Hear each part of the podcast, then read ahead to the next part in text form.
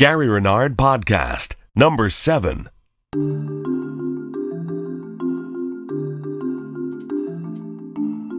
Welcome to the Gary Renard Podcast, your direct connection to Gary Renard, author of the best selling books The Disappearance of the Universe and Your Immortal Reality. I'm Gene Bogart, podcast producer and Gary's co host, and this is our first podcast of 2007. And Gary's right on the line. There's no need to even throw it to you, Gary. You're already there. How you doing, buddy? Happy New Year! How you doing, buddy? Okay. Whoa. Yeah. Knowing how your your normal recording levels are, you just blew the headphones off the meters on that one. Cool. You know, I, I couldn't find any noisemakers. I wanted to have some ding ding ding. I'll I'll dub some in later. Some party noisemaker sounds. hey, well, I'll tell you, I, I was in uh, Times Square around Christmas time, Ah. and if it was that crowded at Christmas, I would hate to be there on New Year's Eve. Oh, it must just be nuts. I've never actually done Times Square. I've been in New York on New Year's, but not right in the square there. It's just crazy. Uh, it, was absolutely uh, insane, and but it was fun because everybody is in a good mood and it's the Christmas spirit, and it was it was a really good time. hmm But uh, I'll tell you, I can just imagine being there on, on uh, New Year's Eve. I just, you know, you wouldn't be able to move two feet either way. And One of the things I, you know, talk about mundane worries, but how do you go to the bathroom? And I mean, boy, you're, you're just stuck there for hours. I guess they sell a lot of Depends on that day. I think so. You know. But literally, I mean, you have hundreds of thousands of people, and then you know, there's just where do you go? I don't know. Yeah, and people are there all day. I don't know how they can do it. I, I, Huh. don't, I don't see how. It's crazy though. That that's uh, that's some it's a of that. miracle, Gene. It is a miracle. It's a New Year's miracle, That's right. which is like a Festivus miracle, but that's a whole separate thing. Do you have a New. Year's message, Gary? What do you think we should? This will be our first podcast of the new year, 2007, and uh, what do you think we should kick off the year with? Well, I think the 2007 is going to be a great year, and uh, I know that for me, 2006 was uh, amazing. It was the busiest year of my life. Uh, it was absolutely crazy, especially the four months after the second book came out. Uh, it was like my head was spinning, and I'd never experienced anything like that before. I thought I was busy before that, but uh, there were a few months there where I, I just didn't know, you know, if if I could find the time to. Uh, well, I, I shouldn't say it, but uh, find the time to do anything. Mm. and uh, Well, yeah, especially with your traveling, because you're all over the place. yeah, yeah, and, and don't get me wrong, it's fun, and it's fun to see all these different places and meet all these wonderful people. But I think that for 2007, even though I have a really heavy schedule, like if you go to my website and look at my appearances schedule, it's like I'm really booked uh, solid for 2007. But I think that it's going to be more relaxed. I, I think that uh, the forgiveness work that I've done has led me to kind of like adapt a more relaxed attitude toward things. I think I'm not going to kind of like move as fast, and I'm going to take it easy and. Uh, We're trying to be more of a enjoy- low key guy than your usual hyper self. Yeah, I'm. Yeah, well, I'm definitely not a hyper person. In fact, I'm kind of like a low energy person. And uh, the fact that I've gone as, as fast and, and as far as I have the last few years has been, uh, you know, mainly because of the Holy Spirit guiding me what to do and where to go. hmm Uh, I can't have any other explanation as to how I've been able to do it. And uh, this year, I- it's going to be more the same, except I think my attitude is going to be even more laid back and more relaxed about it. And uh, it reminds me of what we were talking about when we left the last podcast. Uh, there was that quote by Jesus to Helen, uh, make this year different by making it all the same. Right. Well, that's what forgiveness is because it, it, it's a parallel to that uh, first miracle principle where it says there is no order of difficulty in miracles. One is not harder or bigger. They are all the same. hmm And that's because, well, if everything is untrue, because by its very nature it's an illusion that's taking place within a dream, if everything is untrue, then whatever you're forgiving, I mean, it's all the same, which is what Jesus meant by make it all the same, Mhm. because ultimately you start to experience that there's no difference between this little thing that you're forgiving over here and this big, you know, seemingly big thing that it looks like you're forgiving over here. They're actually both equal because they're both untrue. And the Mhm. more you experience that, the easier it gets to forgive anything. You know, it's a lot like what you mentioned previously about uh, when we have a dream asleep at night here in our human form, a, a dream that we're having, and in when you wake from the dream, you realize that nothing was real and nothing mattered. So if you were having the dream about a simple rose petal, or you're having a dream about owning a fifty million dollar yacht, when you wake from the dream, you realize they were both the same. They were just illusions. So it didn't matter if one seemed bigger or more important in the dream. Once you awaken, you see they're all the same. That's right. And when you wake up from a dream, where is the dream? It, You know, it isn't. It's gone. It, Yeah. it disappeared. That's why the book was called The Disappearance of the Universe, because Yeah. the universe of time and space is actually the dream. And then, of course, the next trick that the ego uses is that uh, well, people will say, okay, well, if, I, if it's all a dream, then I would prefer to have a dream about having $20 million than have a dream about being poor and destitute and, you know, and all that. And that's a trap, too, because then uh, it's, it's making one dream better than another dream. hmm And as soon as you do that, you're giving what the course calls a hierarchy to illusions when there is no hierarchy hmm to illusions. And uh, the secret is to see that it's all illusion as as we forgive it all, as we move beyond it all. Yeah, well, that's a real secret, as, Yeah. as opposed to what's passing for secrets nowadays. Two two things, and this is interesting because we have a, a bunch of questions here, uh, and one of them I was just going to bring this one up because it was just what uh, uh, we're going to do a number of them in this podcast. But uh, the first one I was going to bring up because it had to do with the content of what we were just saying, and th- this question also asks about the movie The Secret, and we just used that word, so it seems like a good time. Sure. So let's go into that. This is a question we had from uh, Tiffany, and uh, she asked if you've seen the movie The Secret. She said, "I know you've seen What the Bleep. Uh, the Secret seems to directly conflict with what Arten and Pursah have said, and what you've demonstrated uh, about all of this being scripted. The Secret promotes that we can create anything we want since everything is matter." Uh, so she says, here's my conflict. Both things feel true to me. Since none of it is real, why couldn't we create anything we want? On the other hand, if it's all scripted anyway, nothing really matters to begin with. So she says, can you see my, my conflict here? Both cannot be true unless it is scripted for me to experience this and for me to continue down what appears to be the path of creating what I want. Uh, she says, I can see no matter what path, it will all lead to forgiveness. So if none of this is real, why couldn't we create a better situation for ourselves? Please uh, shed some light on this for me. Sure. The answer to that question is because you already did. You know, you already did uh, make your choice, and that was in the very instant of separation from God. Uh, when we chose the ego, you had the universe of time and space, what we call the Big Bang. That happened, you know, or more accurately, it appeared to happen because it's taking place within a dream. It didn't really happen, but events in a dream do appear to happen. And there's a paradox of time and space that's going on. And uh, the reason is, is this. You have, at that instant of separation, the Big Bang, everything that ever happened, ever will happen, happened in that instant. It all happened all at once. Even in the illusion, the truth is holographic.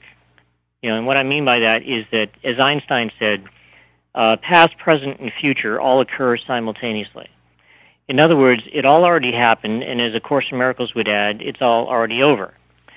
So everything that ever happened, everything that's going to happen, everything that's going to happen to you, whether or not you're going to be rich, whether or not you're going to be poor, whether or not uh, you're going to find your soulmate, you know, is if, you know, if they were your soulmate, really, could you not find them? It's like, uh, you know, it, the things we worry about are, you know, things where we're coming from a condition of scarcity.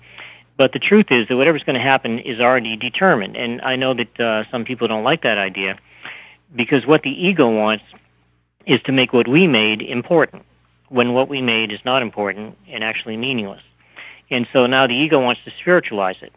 Uh, the things that are being taught today as spirituality are as old as the hills, which the film The Secret would uh, admit.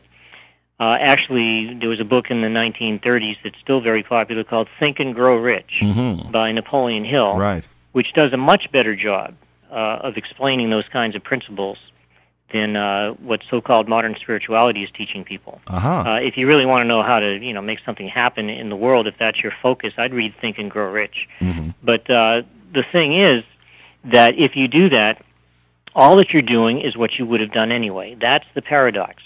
Because even though it already happened all at once, which means that by definition it's all predetermined, Right. and whatever is going to happen is already determined. At the same time, we act it out in a linear fashion.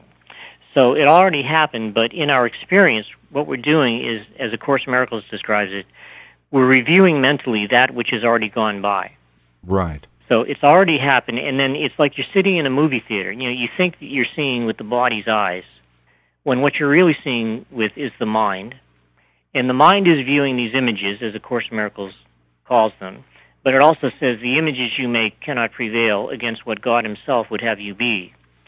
And we're viewing these images thinking that we're making them happen now, thinking that we're making our life happen now, and that everything in is being so so-called created by us.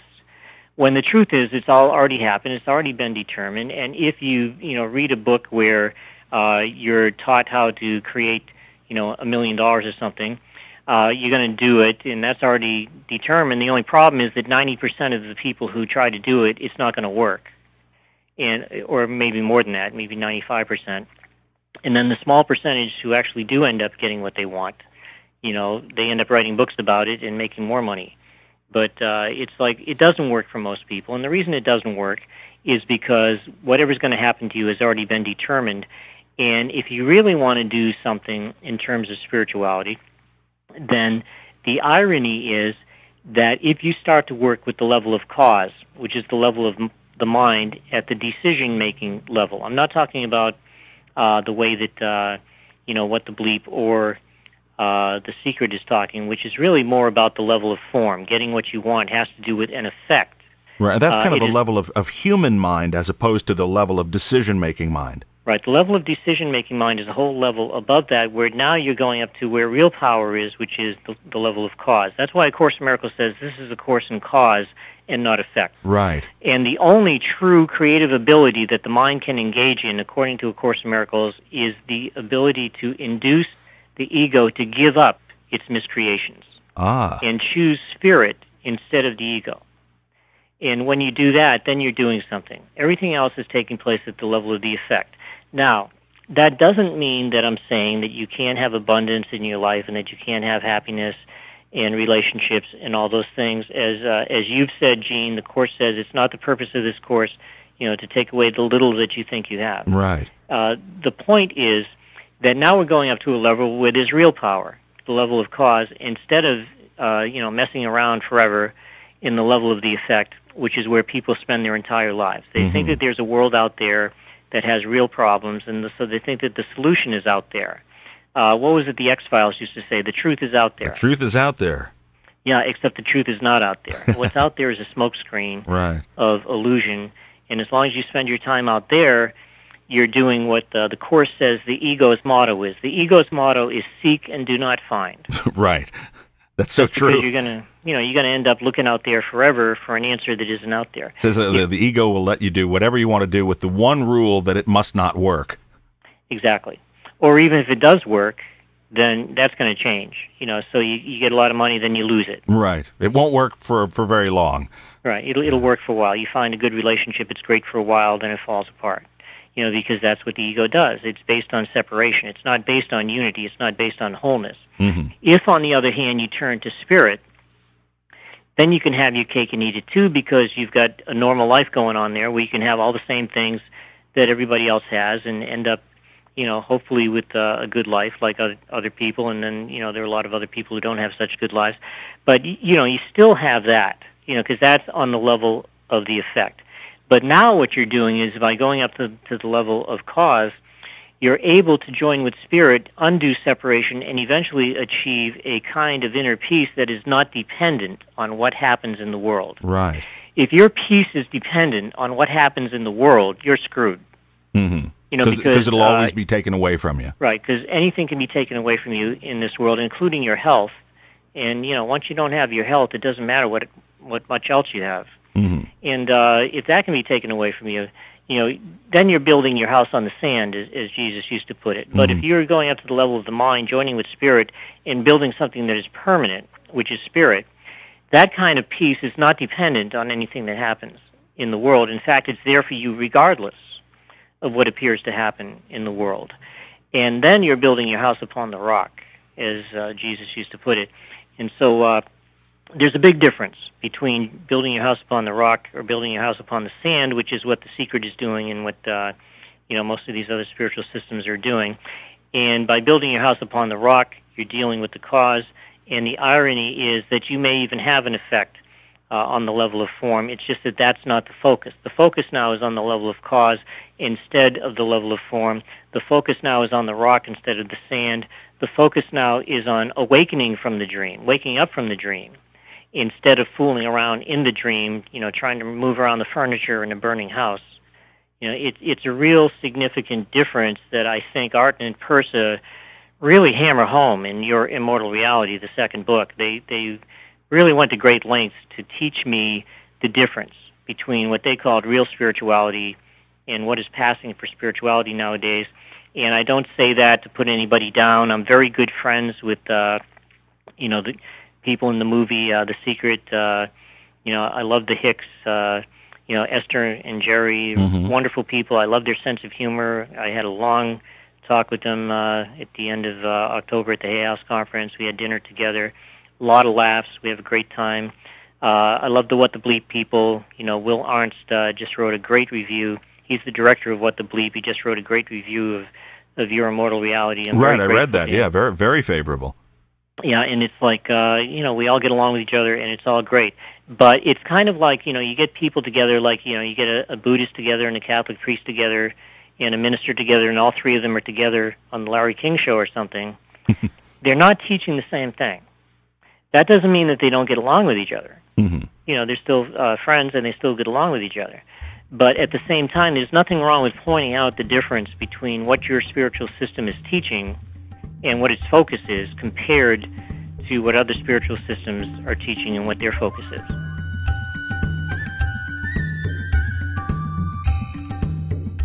I want to remind everybody, too, that if you want further information about Gary to get the whole background story and uh, also be brought up to date on what is happening in his appearances and all the other things that are going on, be sure to check out Gary's website, www.garyrenard.com.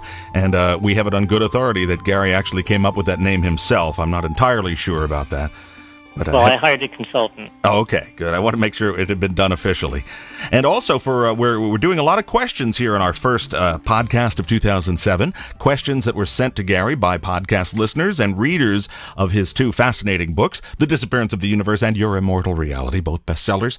Uh, we'd like to remind you if you have a question for Gary, email it to me. That's Gene at GeneBogart.com, and we'll see if we can get to it on uh, upcoming episodes. Let's do a couple more, Gary. We have some time here. And this one comes to you from uh, Dr. Ronald. I usually just go with first names here, but we'll, we'll go with the doctor. He's from the All Saints Church. And Ronald says, Arten and Pursah appear and speak as individual personalities.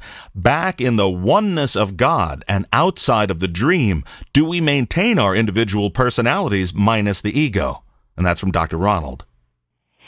Yeah, that's a good question, and, and the answer is no. Uh, once you return to God, you don't maintain uh, any individual personality or any individual existence whatsoever. And, and in fact, that's an idea that's very threatening to the ego, and uh, which is why we have such tremendous unconscious resistance to a lot of the ideas that are presented in a, in a great spiritual discipline like A Course in Miracles, because it's, it's about not being an individual. Uh, on this level of individuality, we appear to have individual thoughts. Uh, the truth is, when you return to God, you don't think. You don't have to think. In fact, the opposite happens. You are a thought in the mind of God, as A Course in Miracles teaches. Mm-hmm. So instead of being the one doing the thinking, you are actually thought. It's, it's really very interesting. Mm-hmm. And uh, it's a totally different experience. And it's the opposite of the world because uh, there are no opposites and because there is uh, nothing bad going on. Now, within the dream of time and space, it's necessary for the Holy Spirit to speak to us in ways that we can accept and understand. For example, uh, in America, the Holy Spirit speaks to most of us in English. Mm-hmm. Uh, I taught in Costa Rica last year, and they don't hear the Holy Spirit in English. You know, they hear the Holy Spirit in Spanish, and the Holy Spirit has to speak to people in a way that they can accept and understand. No, that would make sense. So that's why Art and Pursah appeared the way that they did. They appeared to me as people because they wanted the conversations that we would have to be human so that they could speak to people in a way that everyone can accept and understand. Mm-hmm. Now, for some people, uh, it works very well. There may be somebody who reads the disappearance of the universe and, you know, uh, throws it in the river because, you know, they can't stand it. And so that's not for them. It's because the Holy Spirit is speaking to them in a different way. You know, the Holy Spirit for some people can show up as an angel or the Virgin Mary or, you know, many different ways. Whatever is best for that person, that's the way that the Holy Spirit is going to show up for them. And in my case, and in the case of some people, Arten and Persis showed up the way that they did because they were able to speak in a very blunt language, not the usual spiritual language Yeah, not that at all. you get in uh, some books. And they put things to me in such a way that was so clear and so blunt that I could get it and that I couldn't get away from it. And I really got the message, and they kept doing it in both books. And it seems that for a lot of people, that's worked because it's helped them get the messages so clearly that they could even go back and read A Course in Miracles uh, for themselves, which is not an easy thing to understand. Mm-hmm. And it turned out that they they could even read it for themselves and get it, and uh, you know take the ball and run with it, so to speak. Right. So uh, I think that that's a really good example of the Holy Spirit speaking to people in a way that they can accept and understand. And uh, it happens many different ways for many different people, and certainly this isn't the only way, but for me it was the right way. I think you uh, took care of Dr. Ronald's question out there at All Saints Church very nicely. Let's move on to a second one here. This one comes in from Marika. She says, Hi, Gene and Gary. I first of all want to thank you, Gary, for bringing your conversations with Arten and Pursah to the world.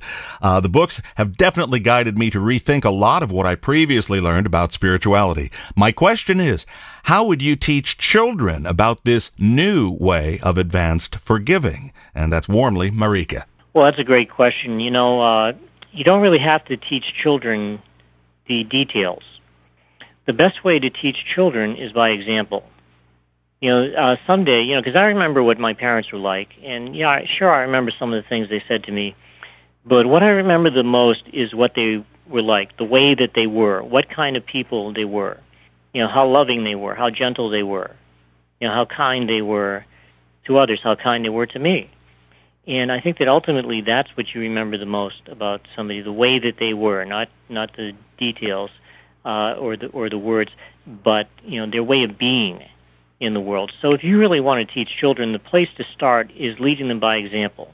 You know, if you want to teach them about forgiveness, be forgiving. You want to teach them about love, be loving. Mm-hmm. You want you want to teach them uh, how to be in the world. Well, do it as an example. And then as you go along, you can determine how spiritually mature they are if if you think they're going to be able to understand certain ideas. But you don't have to be teaching them that the world is an illusion.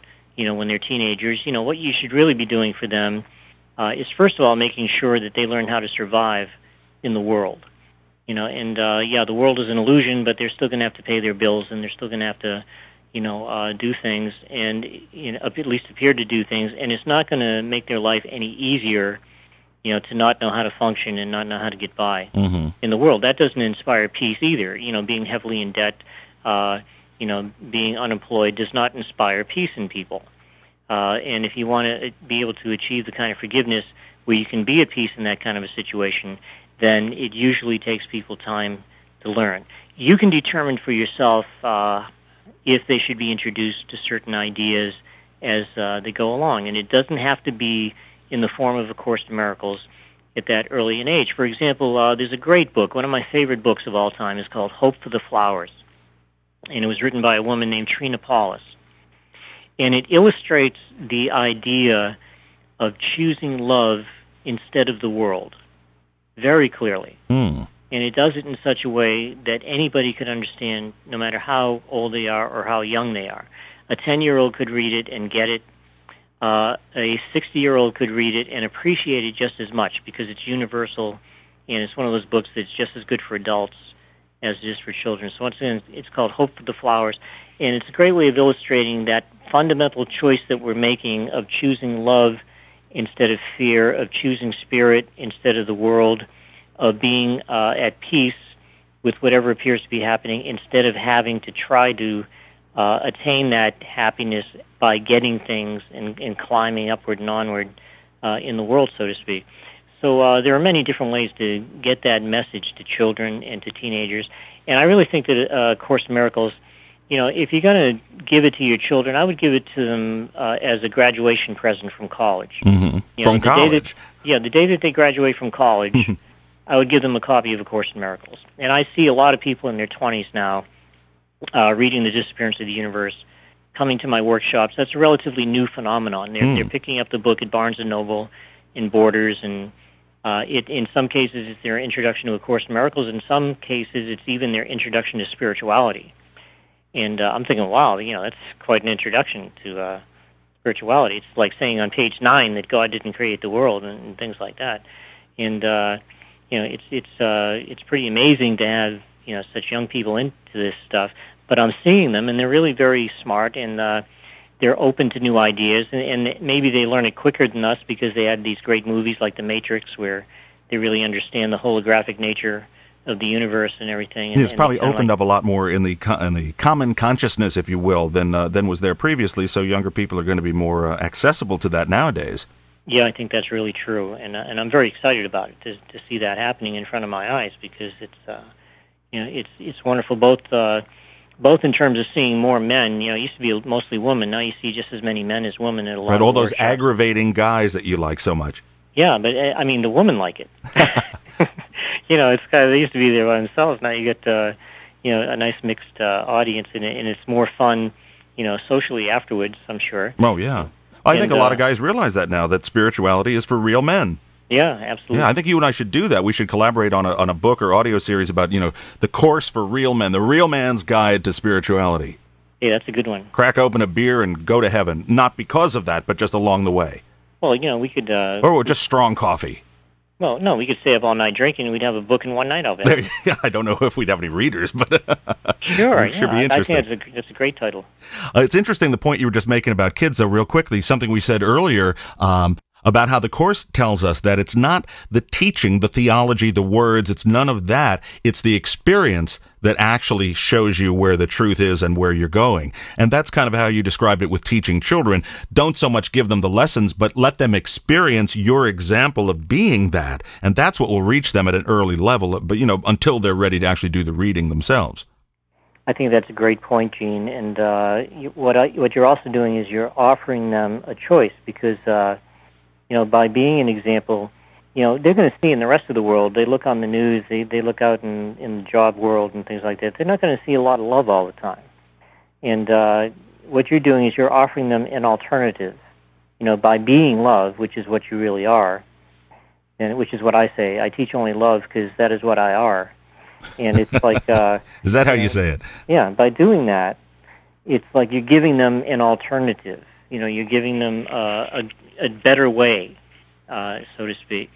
And uh, that's important because if you don't do it, who will?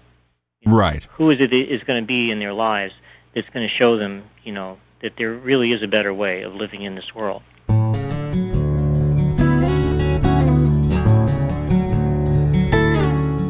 Well, I think we have time for one more question from one of our audience members who submitted one for Gary here in this podcast.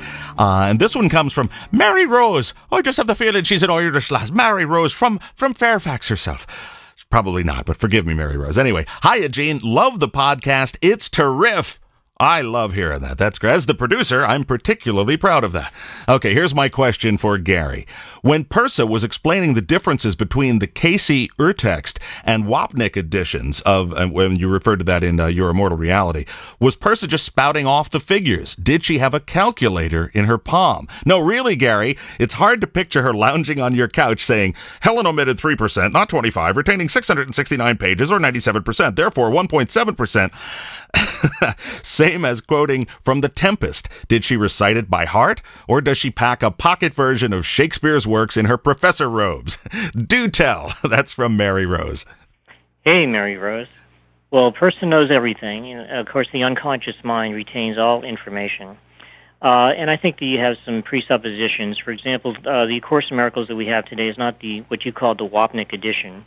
Uh, there was really only one editor of the Course in Miracles, as Pursah explains there uh, in Your Immortal Reality, and that was Helen Schucman from beginning to end. Uh, she was the editor of the course. She's the one that uh, always retyped it.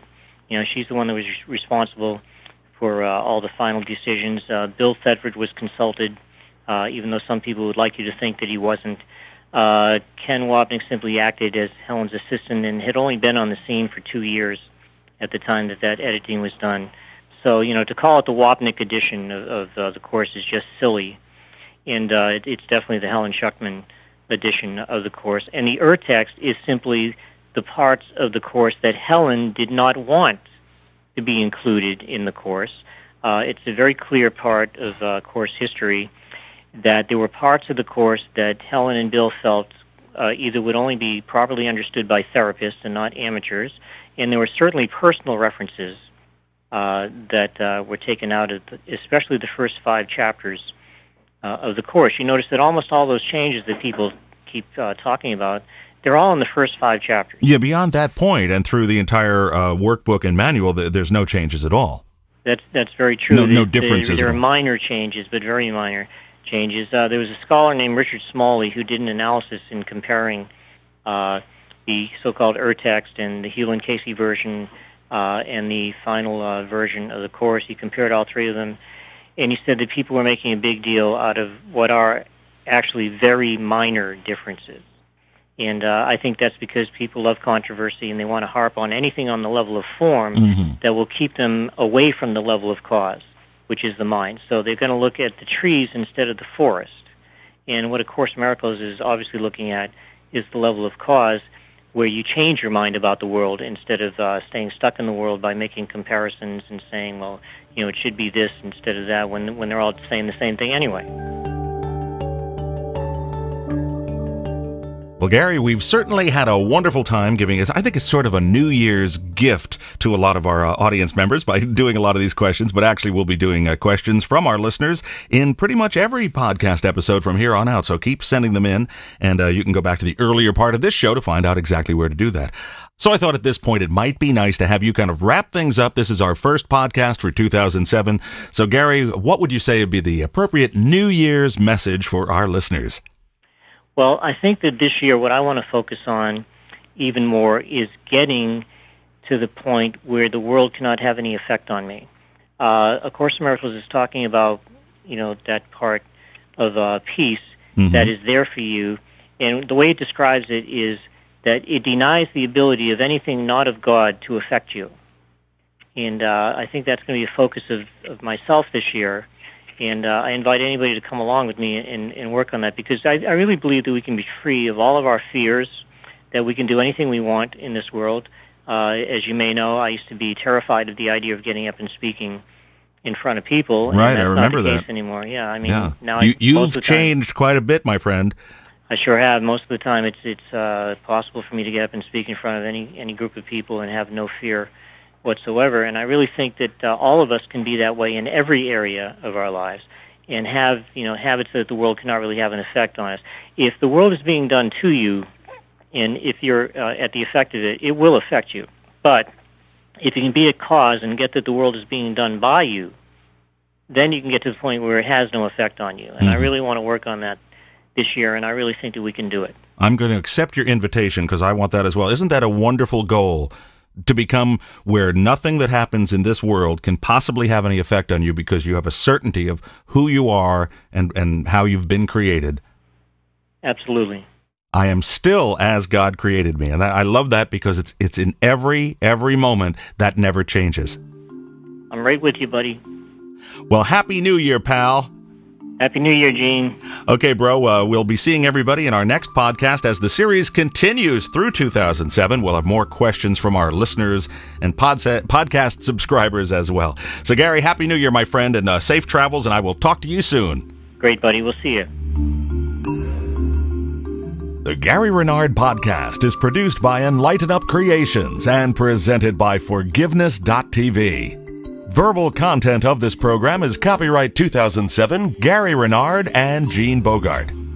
For further information on Gary's best selling books, The Disappearance of the Universe and Your Immortal Reality, please go to his website, www.garyrenard.com. This is Gene Bogart saying thanks for listening, and remember that no matter what the question, forgiveness is always the answer. We hope you'll join us again next time here on the Gary Renard Podcast.